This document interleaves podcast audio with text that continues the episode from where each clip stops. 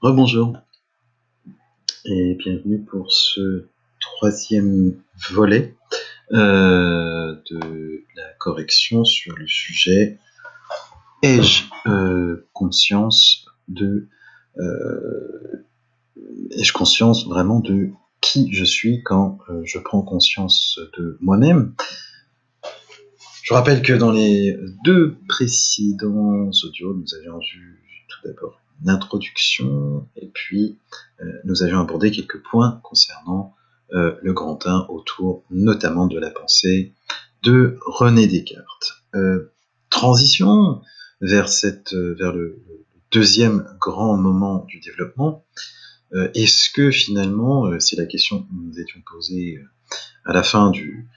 du précédent audio, pourquoi cette conscience philosophique de soi que l'on acquiert après avoir fait un travail d'introspection un peu à la manière de Descartes, euh, n'est-elle euh, pas en réalité peut-être source de nouvelles,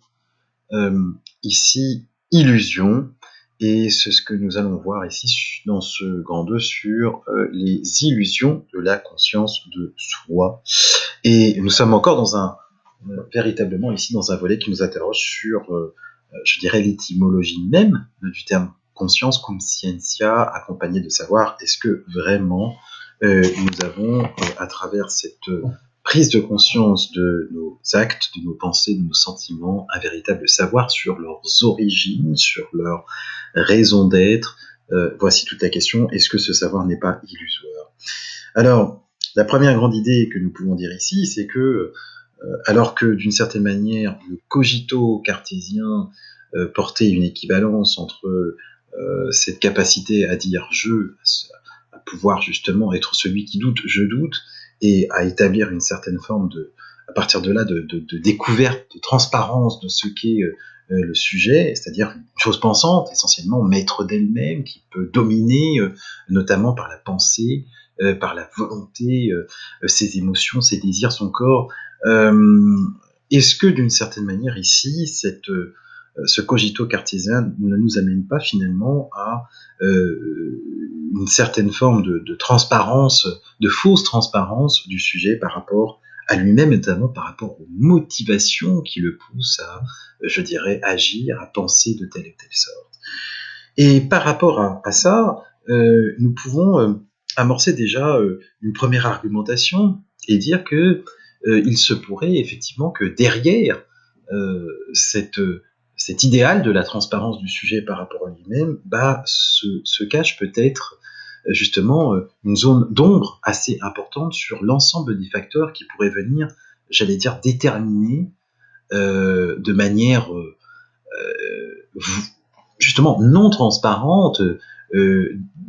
de manière à ce que le sujet n'en ait pas conscience d'une certaine manière. Vous voyez où je veux en venir, on est déjà dans quelque chose qui va nous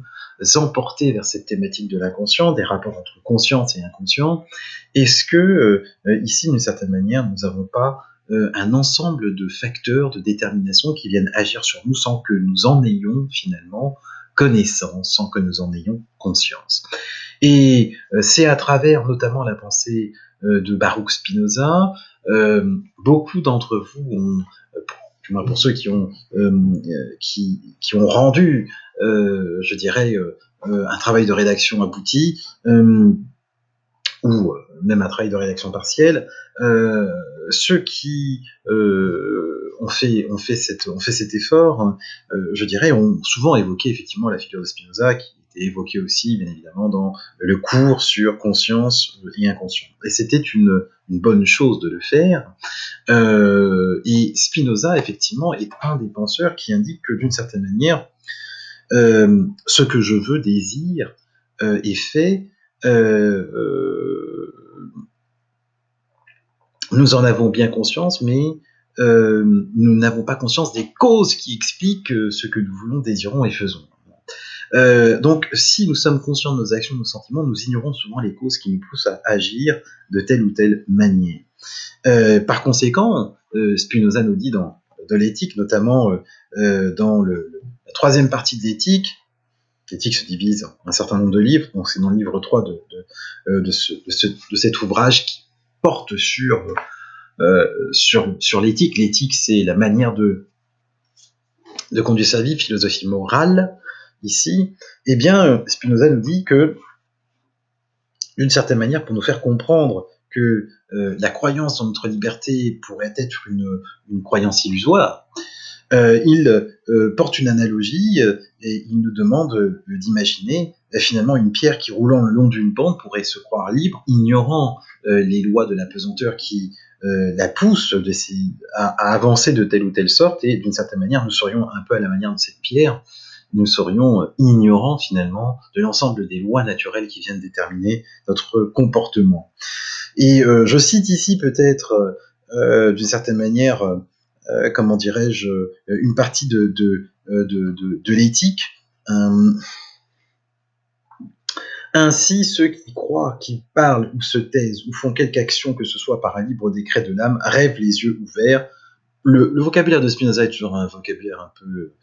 euh, périmé, si, je peux m'exprimer ainsi. Euh, et donc, pour Spinoza, d'une certaine manière, ce qui agit en nous, c'est la nature, c'est l'ensemble de cet univers qui nous entoure. La pensée de Spinoza est une pensée déterministe. Euh, et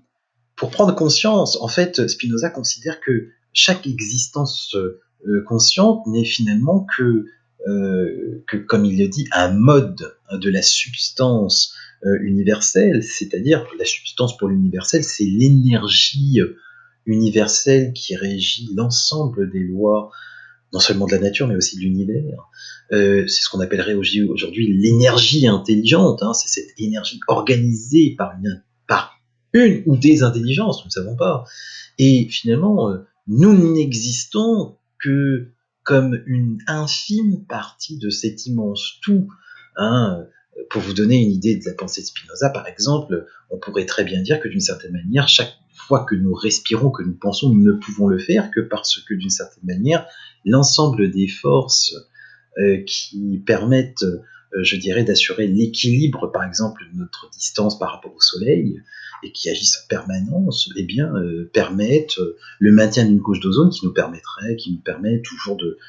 de, de, de, de, respirer. En fait, ce qui nous paraît être en permanence des évidences euh, n'est le fruit finalement que d'un ensemble d'une complexité absolument euh, effrayante en fait. Hein. Tous les jours nous marchons sur Terre comme si c'était une évidence, mais enfin bon, tout ceci est le fruit d'un équilibre universel dont nous ignorons totalement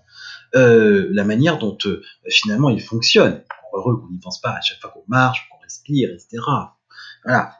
les scientifiques, ça, ça, ceux qui étudient euh, les, les, équilibres, euh, les équilibres des, des, grandes forces, les lois de l'attraction, etc. Bon, mais ils y pensent pas non plus. Mais voilà, il faut pas être dupe que euh, ce qui nous paraît être de l'ordre d'un fonctionnement normal n'est dans une normalité que parce que d'une certaine manière la machine fonctionne sans que nous y pensions. Hein. C'est un peu comme notre corps.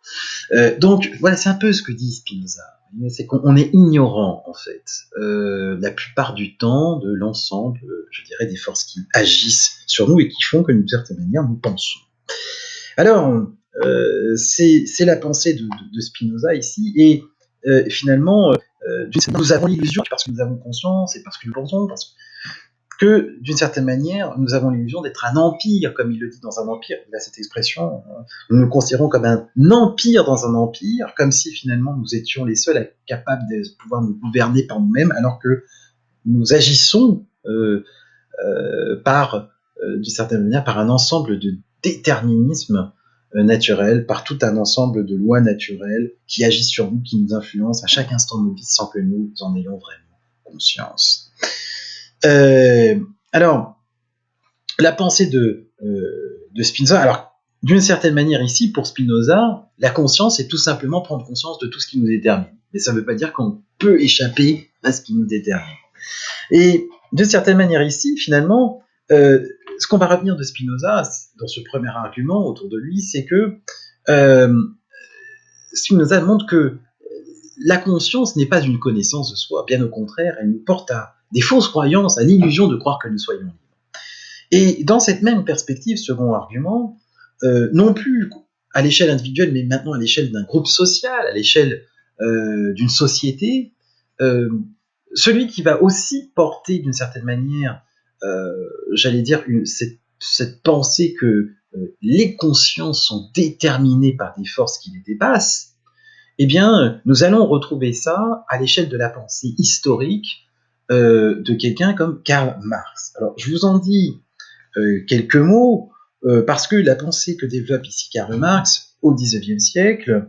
à la moitié du XIXe siècle, est une pensée qui justement prend un peu racine dans cette vision que Spinoza a de la conscience, même si elle est très très différente et que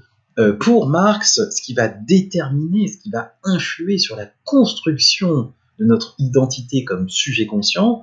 c'est pas euh, euh, des forces naturelles, c'est surtout des forces sociales, des forces économiques, voire même des forces culturelles. pour le dire de manière, j'allais dire, plus simple, l'individu, la conscience individuelle se construit pour Marx euh, essentiellement à partir du milieu social et culturel dans lequel finalement elle, elle, prend, euh, elle prend corps, elle prend assise. Et euh, ce, que dit, ce, que dit, ce que dit Marx ici, et ce qu'il résume dans une, une, formule qui est ici, qui va beaucoup nous intéresser, c'est que loin de penser que c'est la conscience qui détermine l'être des individus, c'est bien plutôt leur être social qui va déterminer le type de conscience qu'ils vont avoir. On a euh, euh, ici très souvent, euh, j'allais dire, vu dans cette conception marxiste de la conscience une certaine forme ici de présence d'un inconscient social, c'est-à-dire que les individus, dans leur manière de penser, dans leur comportement, dans leur manière d'être, dans leur manière de parler, sans s'en rendre compte, reproduisent un certain nombre de stéréotypes de leur milieu social, c'est-à-dire sont déterminés par le milieu, par l'environnement social, culturel, économique même, dans lequel euh, ils, vont, euh, ils vont naître. Et euh, ici, ce qui va permettre aux alors c'est pas une fatalité, attention, hein, on n'est pas dans